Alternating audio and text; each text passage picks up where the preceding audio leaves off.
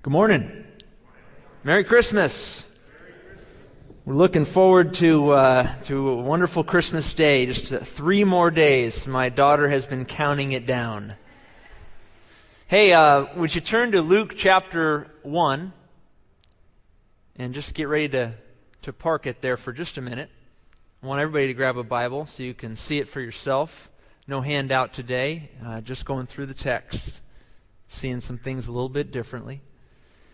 But before we, uh, we read corporately from our scripture today, I want to read the bulletin, and I didn't grab it with me.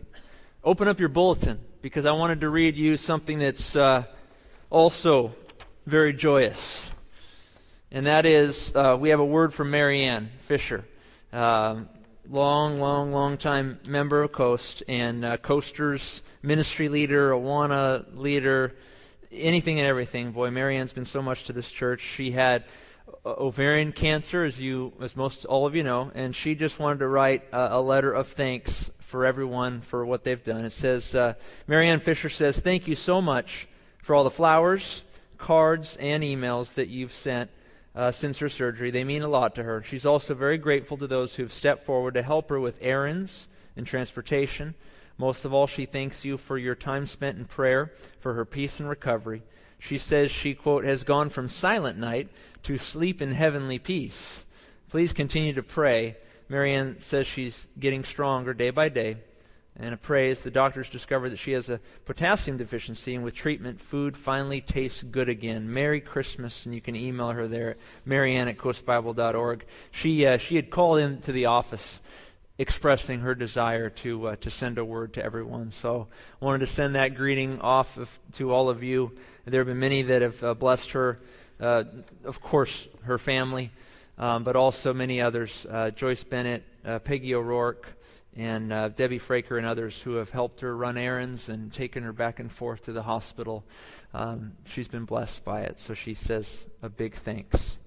And of course, I, would be remiss to mention uh, that Perry Powell had a minor heart attack. I, I don't see him here today. Uh, he had a minor heart attack earlier this week, but he's okay. Uh, he's stable, uh, and he's just resting at home today. So pray for Perry. Um, he's he's uh, he's been through a lot lately, and and uh, but he's just thanking the Lord for the church family um, being able to be there for him during this time. And uh, Tom and I got a chance to visit him, Jack and others, and I know he was very grateful for that. So keep Perry in your prayers. Last but not least, the Haiti team. They're in Haiti right now as we speak. They're probably at one of the many different services uh, that go on on a Sunday morning that Pierre Alexis officiates and helps at. Uh, over there, we've got Doug Harrison, our, our main worship leader, Carrie Gibson, uh, her sons, uh, Jake and Jude. Uh, Mike's flying solo today with Luke, and uh, uh, Dan and Kristen Livingston. And I heard that Steve and Bonnie have the grandkids. You guys surviving? Okay. You don't need mom and dad to come home just yet? Justin, you've been good? All right. All right. All right. Um, pray for the Haiti team. It, go on our uh, Coast Bible Church Facebook. You can see many uh, updates. There's lots of videos too from all the people that have been over there and uh, picture updates. When they come back in a few days, um, at a forthcoming Sunday, they're going to give a big testimony about all that's happened in Haiti. So keep them in prayer. Okay, housekeeping is in order. Let's all stand and uh, read from the Gospel of Luke. Luke chapter 1, beginning in verse 26. I want to read the, the, the, familiar story here of the announcement of the birth of Jesus Christ. We're going to take a look at a number of selections from Luke 1 and 2 today. Luke chapter 1, beginning in verse 26. Now, in the sixth month, the angel Gabriel was sent by God to a city of Galilee named Nazareth to a virgin betrothed to a man whose name was Joseph of the house of David. The virgin's name was Mary. And having come in, the angel said to her, Rejoice, highly favored one. The Lord is with you. Blessed are you among women. But when she saw him, she was troubled at his saying and considered what manner of greeting this was. Verse 30 Then the angel said to her, Do not be afraid, Mary, for you have found favor with God. And behold, you will conceive in your womb and bring forth a son, and he uh, and shall call his name Jesus. He will be great, and he will be called the Son of the Highest, and the Lord God will give him the throne of his father David, and he will reign over the house of Jacob forever, and of his kingdom there will be no end. Verse 34. Then Mary said to the angel, How can this be, since I do not know a man? And the angel answered and said to her, The Holy Spirit will come upon you, and the power of the highest will overshadow you. Therefore also that Holy One who is to be born will be called the Son of God. Now indeed, Elizabeth, your relative, has also conceived a son in her old age. And, na- and this is now the sixth month for her, who was called barren.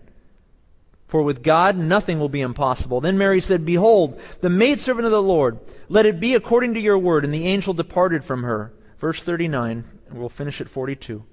Now Mary arose in those days and went into the hill country with haste to a city of Judah and entered the house of Zacharias and greeted Elizabeth. And it happened when Elizabeth heard the greeting of Mary that the babe leaped in her womb and Elizabeth was filled with the Holy Spirit. Then she spoke out with a loud voice and said, Blessed are you among women, and blessed is the fruit of your womb. Heavenly Father, we ask that your Spirit would be with us this day as he was with Elizabeth, that he would fill us, give us joy, and give us eyes to see what it is that you have to teach and instruct us today. We prayed in the name of Jesus. Amen. You may be seated.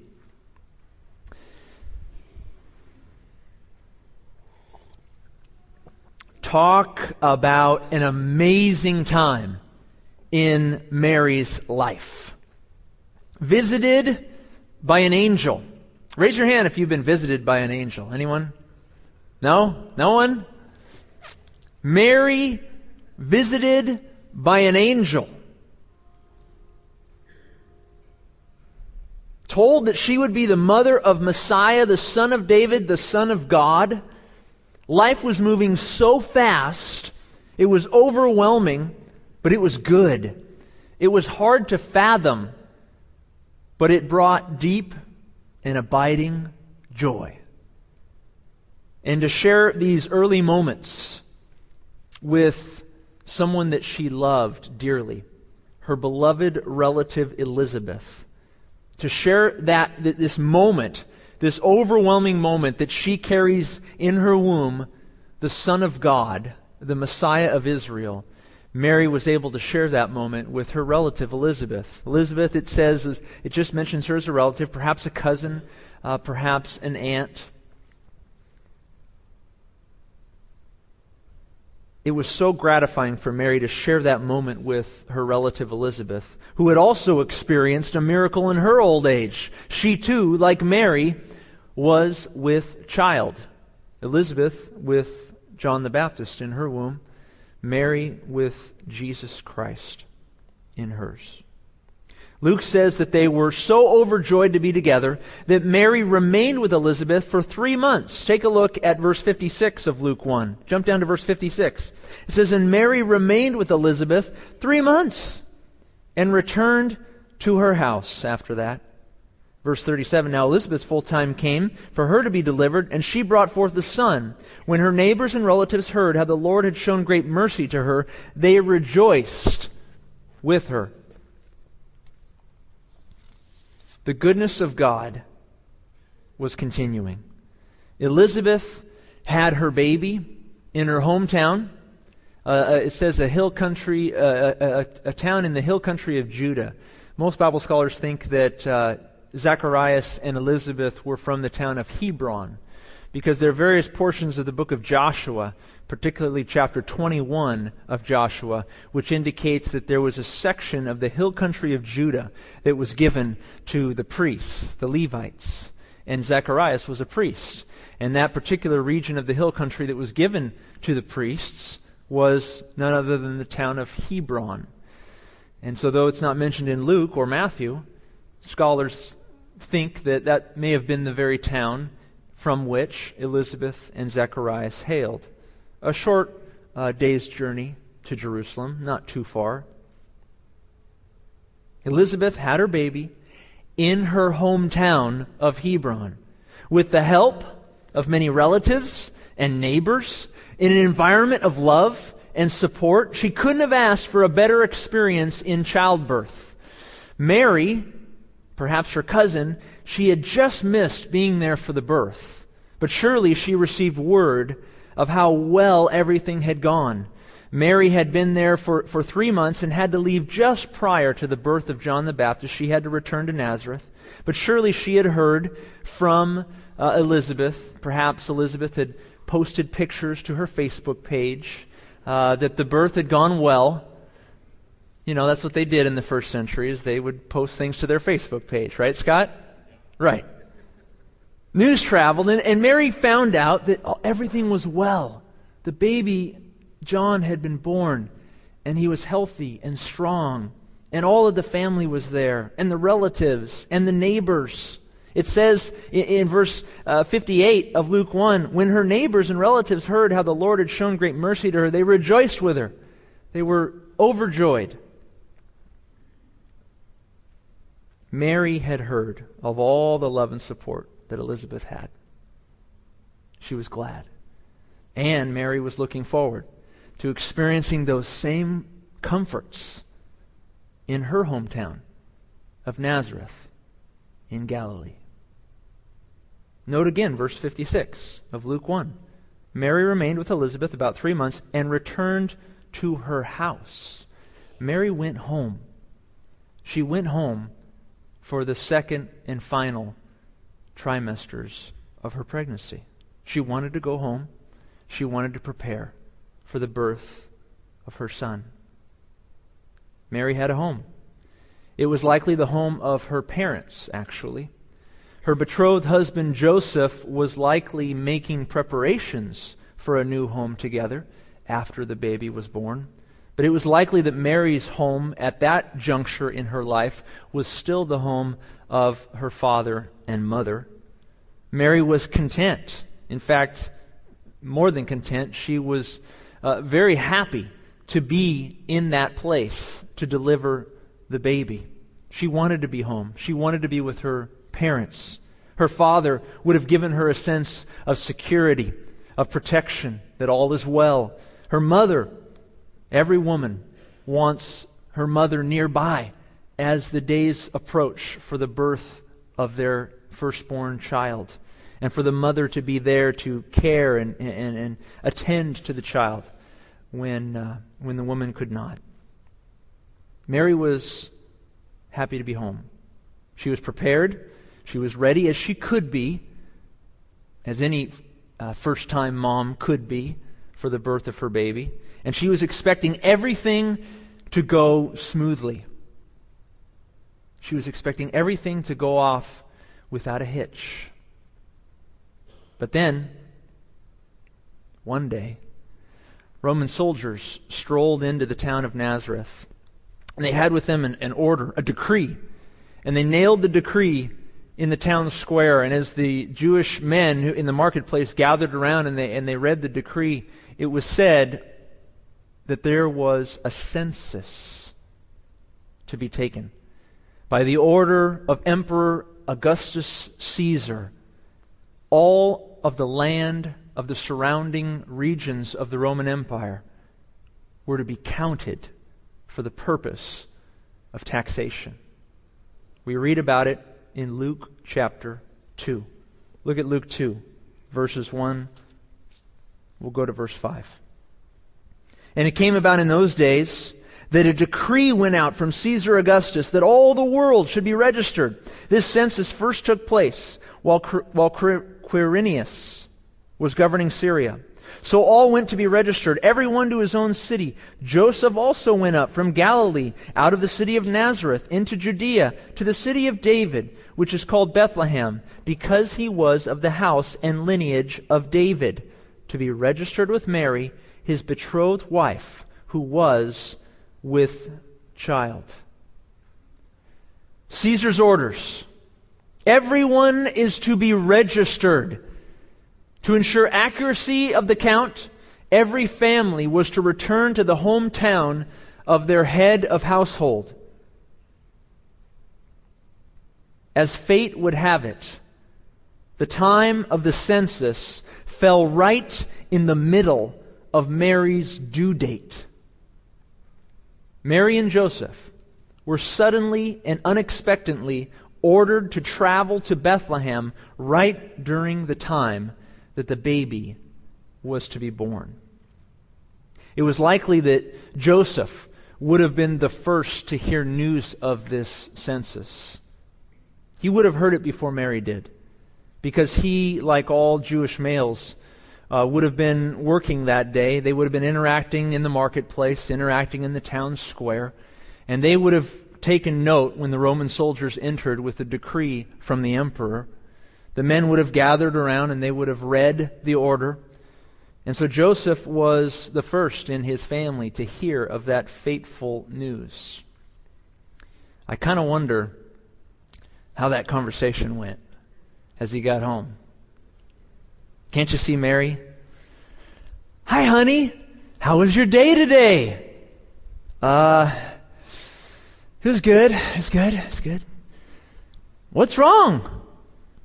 You you look kind of you look anxious. What's what's the matter, honey? Tell me. Yeah, uh, you know, uh, well, honey, you know, you know how you wanted uh, y- your mom and your dad and your close friends and your relatives to, to be, you know, near you when the baby was born? Yeah? Uh, well, honey, I was thinking, uh, why be so conventional? You know, let's, uh, let's shake it up a bit. You know, maybe let's saddle up the donkey. Let's take a five day ride through the cold of winter to my old stomping grounds in Bethlehem. I've got some old buddies we could stay with. What do you say? She's looking at him like, what are you talking about? Really? Really?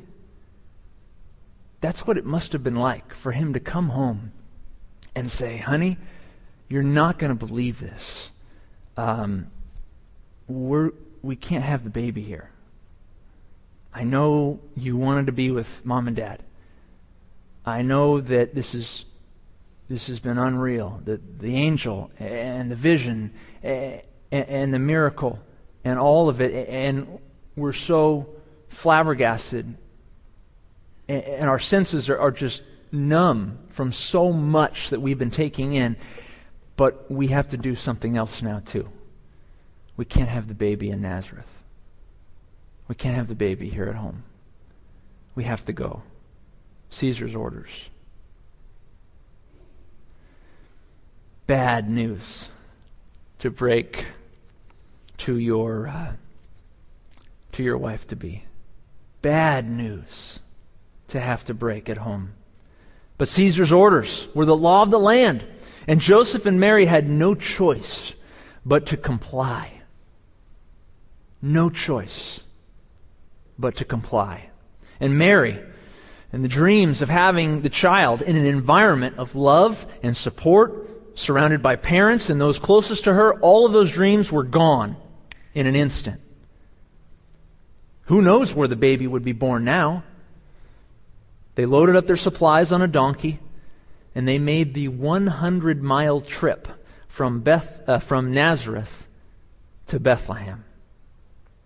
Nine months pregnant. Sound fun, ladies? Luke chapter 2, verse 6. So it was that while they were there, the days were completed for her to be delivered. And she brought forth her firstborn son, and wrapped him in swaddling cloths, and laid him in a manger, because there was no room for them in the inn.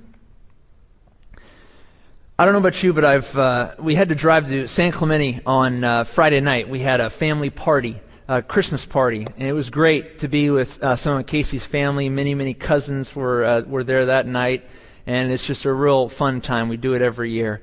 But uh, we got on the road at uh, at about oh I don't know five thirty on Friday night. Uh, you know, got on, onto Crown Valley, you know, scrolled down and got on the five, and man, we just whizzed right down. Like in five minutes, we were in San Clemente. It was remarkable. No, It took 45 minutes to go from Crown Valley Parkway to Pico exit in San Clemente. Have you guys experienced that this Christmas season? Raise your hands. Anybody? A few of you? Christmas traffic, right? It's everywhere. It's everywhere. It's like we try to avoid the mall at all costs now because there's so many cars all around it at all times. There's so much traffic on the road around Christmas time. We all know it. We've all been stuck in it, and it stinks. But you thought the 5 freeway was crowded during Christmas? Try asking everyone in Southern California to suddenly get on the road and return to their hometown during the same time. Traffic in that scenario and people everywhere, it would be at a crawl. Everywhere you drove, were everyone in Southern California to have to immediately get up and drive to their hometown, all in the same short period of time, you would not be going but two miles per hour on every freeway in sight. All of the land of Palestine, prior to the birth of Jesus Christ, were traveling during this time frame. What little friends and family Joseph still had in Bethlehem were themselves scrambling to deal with the effects of Caesar's decree. It was madness. People were everywhere. Donkeys were everywhere. There was no vacancy everywhere. Families scurrying and scrambling about, just trying to find shelter and put food on the plate ahead of census day. The whole ancient Near East was on the road. Imagine that. Joseph and Mary were stuck in this mess, and they were desperately seeking shelter. They're finding nothing. Motel after motel, inn after inn, room after room, nothing was available. And then her water broke. And then her water broke. You know, the emotions uh, leading up to childbirth are, are so crazy, right? uh, you know, we, we've been in those environments maybe ourselves if we've had a child, or we've been with someone who's a, about to go through childbirth, and the emotions are unbelievably high. There's the highest of highs and the lowest of lows. My wife, you know, uh, she was she was uh, pretty well in check. I was impressed, honey. She she never screamed at me. But I, have heard stories of, of wives screaming at their husbands, right? It's okay, ladies, you can admit it. Uh, I, I, mean, there's been high, wonderful joys and then wonderful sorrows and, and the greatest exhilaration and then the lowest depression, all in the space of the time from which we go into labor to the time the baby's out, and then some. And it goes on. The emotions are already unbelievably high. And Mary, her water breaks, she's on a donkey in the cold winter night in a town a 100 miles away, no family, no friends, no one. Just her and Joseph. Nowhere to stay, nowhere to go. Mary did not deliver her baby in a hospital, nor in her house, nor in a motel, or even a rented room with basic amenities. She delivered her baby outside in the cold, in an outdoor shed, perhaps you could call it a barn, a place fit only for animals. And there was a woman in labor. She had dreamed of giving birth in a warm and loving environment. And here she was without her father, without her mother, having only her husband to assist her on this, on this fateful night. She had looked forward to laying her newborn in a cradle next to her bedside in Nazareth. Instead, she put her son in a manger, a feed trough. Our, uh, our, our nativities, right? Our, our, our nativity sets that we place in our homes, they really give us a false picture of what it was like for Mary and Joseph. They give us a false picture because uh, it looks so so sweet and so so nice the animals gathered round the barn, the shed, uh, it's, you know, it's, it's, it's so beautiful, that, that wood nativity set, or perhaps the one emblazoned in, in, in wonderful metals and, and bronze and golds. We look at it and we think, oh, what, what a gorgeous birth. No, no. What a horrible, horrible environment. The days and weeks leading up to Jesus' birth were awful for this poor young couple. Lots of tears, lots of emotions, lots of anxiety. Nothing pleasant about it. Every woman desires to experience uh, a, a child birth experience that is perfect, that is wondrous, that is magical. That's, that's every woman's desire. Mary's experience could not even be called remotely adequate. It was a mess. It was a disaster. It was a Christmas mess. And that's not all. For ladies, I know, I, because I'm very uh, sensitive husband, I know, as my wife had been Bennett, our firstborn, I said, honey, I know what you need right now.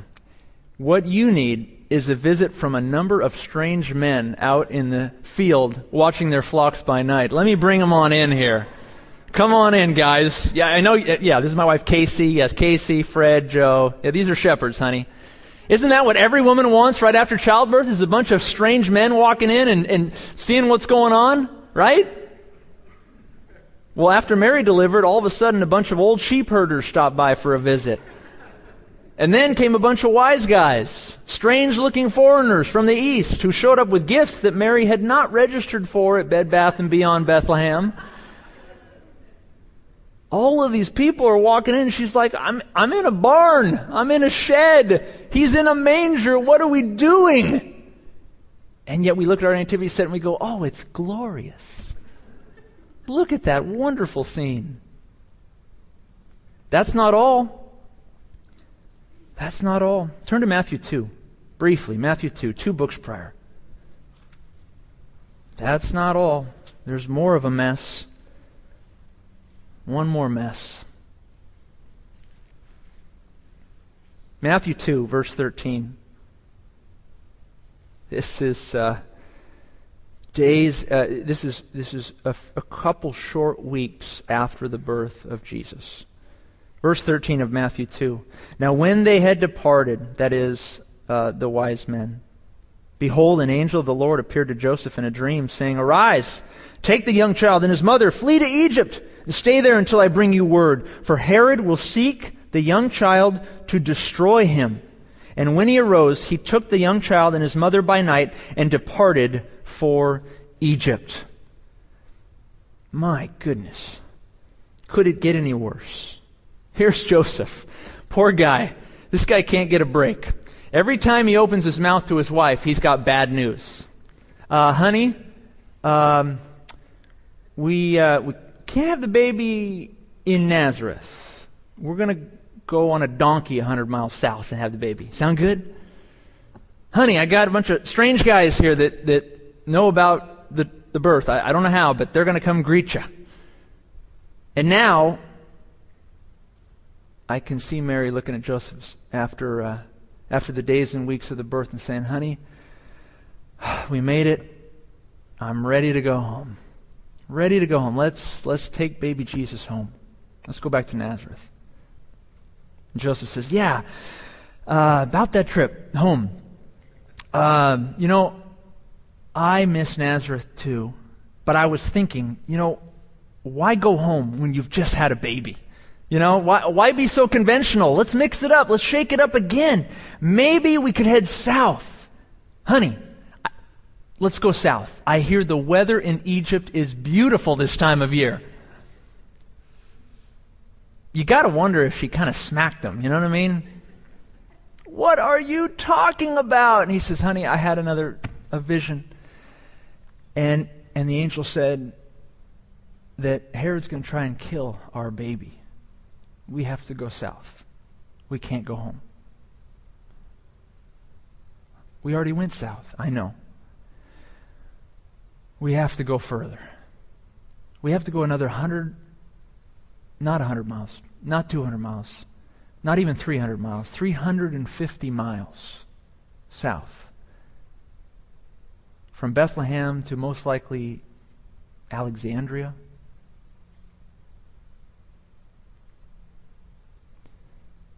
You thought a, a five day donkey ride was bad when you're nine months pregnant. Try a three week donkey ride when you have a newborn. You can uh, cue the crying and the postpartum depression right here. Because it's true. It's true. Joseph and Mary, friends, they spent the first months and perhaps years of their new family's life 450 miles from home. No family, no friends, no job, with only a few set of clothes and supplies loaded on a donkey. You know, we go 450 miles in one day as a family because I, I know that trip well because it's, it's actually 550 miles to get to my parents' house. We do it in a day. I'm proud of that. I'm like, yeah, Iron Man family. We can do it. Three kids, wife, two stops. Sometimes only two stops. Now that's impressive, huh? That's pretty. I'm serious. I'm serious.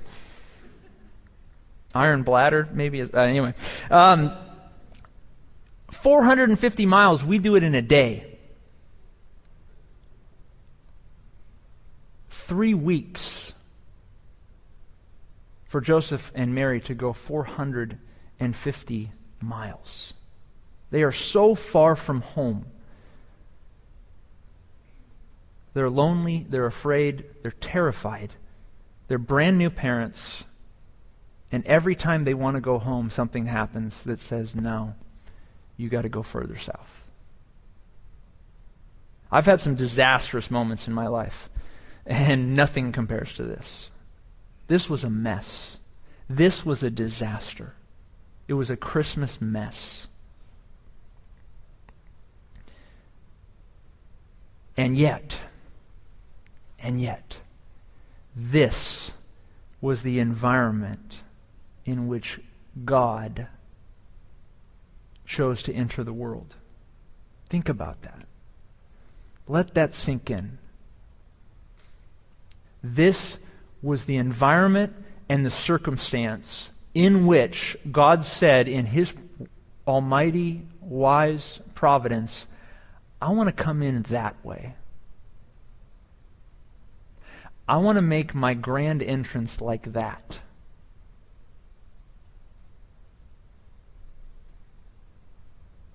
He entered in the messiest of ways, the craziest of circumstances yeah, this is there's uh, you know high high emotions. This is a time of year where everybody has grand expectations and anticipation, and you know Christmas is coming. We're all excited. It's it's and then we're also maybe a little apprehensive. You know how how's the family situation going to go when we go to the in-laws or go to so and so's house? Is dinner going to be okay? You know, we get, are they going to, are my kids going to like the presents? Is my wife, is she going to be happy with what I got? Or is my husband, is he going to be okay with the kids going crazy that morning? We all have so much uh, anticipation, expectation, worry. We, the holidays are, are, difficult. Christmas time can be, can be a little bit uh, in disarray, a little messy. Um, and we think, you know, we get, we get down on ourselves too when, when it doesn't go as planned, right? When it doesn't go as planned, when something awful happens, and when there's a fight, or, or when there's chaos, or when there's arguments, or when, there's, when it's just frustrating, when, when, when all the expectations that we put into something like our family Christmas time, when the expectations don't get met, we get really, really disappointed. Or maybe we don't put expectations in, in, holidays. Maybe we keep them low, but we put expectations somewhere else at work, in school. We have high expectations of our children as they go through life. We want them to succeed. We have unbelievably high expectations in life, in family, in work, during Christmas. High expectations. And when they are not met, we ah, woe is us. We wallow in, in self pity. and wonder how, how can we how come I'm not perfect? How come I couldn't how come we couldn't do that right? Friends, um, what I want to say here is life is unbelievably messy. It's disastrous at times. Your Christmas experience this year might be disastrous. You might have a fight with a family member. It might not exceed your expectations. Your children, one day, maybe they won't become what you thought they would be. Your spouse, your wife, your husband, the marriage, at times, you know what? It'll be hard. It'll be difficult. To be a parent, it is hard to, to carry on, you know, parenting one, and then comes two, and then comes three, and oh my goodness, the Grimms have four. It's hard. It's messy. It's disastrous at times. And that's the environment in which our God came. Amen? He said, I don't want it flawless. I don't want it perfect. He knew better. He knew the kind of people he was coming to. And he wanted to enter on our terms, really. He wanted to enter as one of us. We talk about the Gospel of Luke, again, one of the key phrases you'll see over and over again is that Jesus was the Son of Man. The Son of Man. He was like us. He was one of us. He wanted to come in and have the experience of humanity, the messiness of it all, the disaster of it all, and he entered in that very way. I want to close with a reading of a selection from the book The Taming of Christmas by John Nichol. It's not a well known book at all he had a selection in it that is so apropos for us this morning. Listen to this. The gospel, the good news of the Christmas story isn't just that God became man, but that he entered our mess. He waded and swam in the pool of our sin and our filth in order to rescue us to pull us out of the mess that we're in. And 30 some years after this messy entrance into a messy world, Jesus hung on a cross and took upon him all that is wrong with us. He took our sin, our sickness, our filth, and paid the price that it required. He cleaned up our mess. He made us beautiful. If we should tame this holiday, if we should sanitize the story of his birth, we will miss the whole point of Christmas. He calls to himself hurting people, people bruised by the world, marginalized by society. He has no time for those who think they've got it all together. But he has time for smelly shepherds, for beggars, for prostitutes, for bastard children just like he was perceived to be. He has time for messy people who recognize their messiness. That's what he came here for. That's why the perfect and the holy entered into our grime and depravity. Receive the truth that you are loved by a God who did not require you to pay for your mess. But he came himself in Jesus Christ to clean the dirt and wipe the tears and lift you out of the mess and into his arms. Don't let that truth be tamed.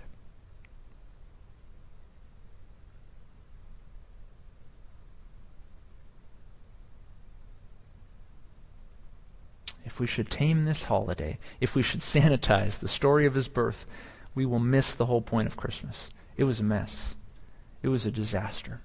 And it was just the way God planned it. So when you're a mess, and I know some of you are, I know I am. I was just I was a mess yesterday for part of the day. A mess. Just totally frazzled as I was in preparation for this. Not not thinking clearly, distracted by the kids, easily uh, angered and upset. We're a mess. You're a mess, I'm a mess. Jesus entered. a mess.